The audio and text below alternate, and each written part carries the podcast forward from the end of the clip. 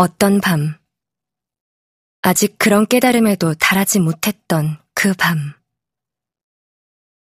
다정이 인내심의 바닥에 처박혀 거푸한 전화를 받지 않던 준우가 급기야 전원을 꺼둔 채 돌아오지 않던 밤에 다정은 내일을 위해 잠자리에 들었다.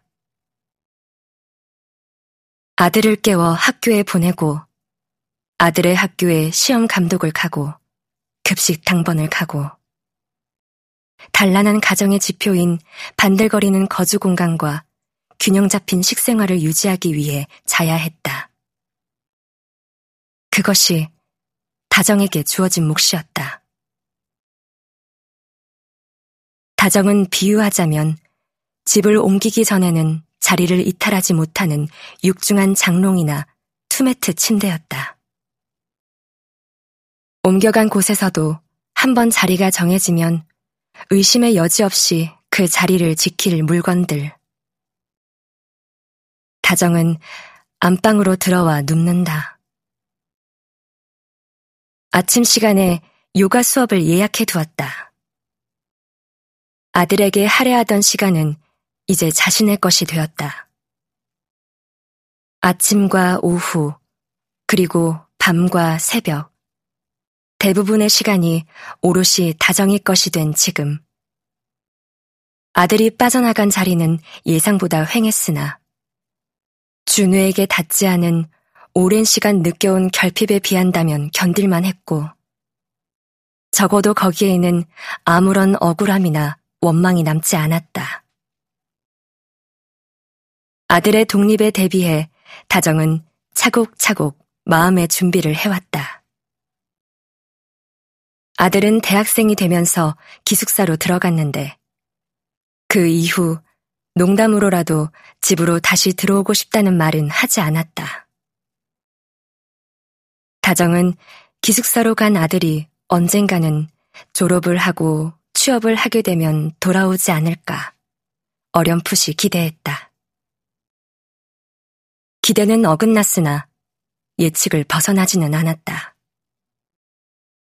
집에서 쓰던 방보다 훨씬 작은 원룸에서 아들은 잘 지냈다. 거창한 요리를 하지는 않는 눈치지만 형편없이 지저분하게 지내지는 않는 듯 했다. 외로울까? 아마도 어쩌면 분명히 아들의 웃음에는 순전함이 들어있지 않았다. 미세하게 느껴지는 우울과 권태가 웃고 있는 입꼬리를 잡아당기는 느낌이랄까. 마치 준우와 자신이 아들의 입술 양쪽에 매달려 있는 듯한 웃음이었다. 다정은 잠결에도 준우를 기다리지 않는 자신을 의식하면서 두 시간 간격으로 깨어나고 세 번째에는 다시 잠들지 못한다.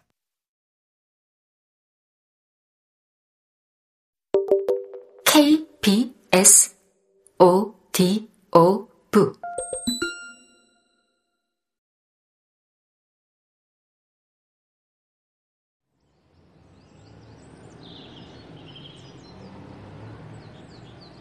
한겨울을 제외하곤 창문을 조금 열어두고 자는 습관이 언제부터 굳어졌을까.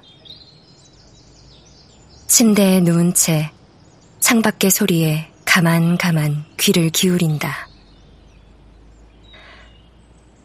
도시의 아파트 단지에도 새가 둥지를 트나. 새들의 소리는 준우가 없을 때만 들을 수 있지. 단지 밖 도로에서부터 들려오는 희미한 차 소리도. 누군가 살갑게 통화하는 음성이 저 아래에서부터 올라온다. 출근길일까? 아침 산책길일까? 조금은 특별한 일로 외출하는 길일까. 다정은 그런 상상에 서툴다. 기복 없는 생활이 다정을 단조로운 인간으로 단련시킨 결과 상상력을 잃어버렸다. 상상력의 부재는 타인을 향한 이해의 폭을 형편없이 좁히고 말았고, 혼자 잠들고 혼자 일어나는 생활을 하다 보면 그렇게 될 수도 있다고 누가 말해주면 좋겠다.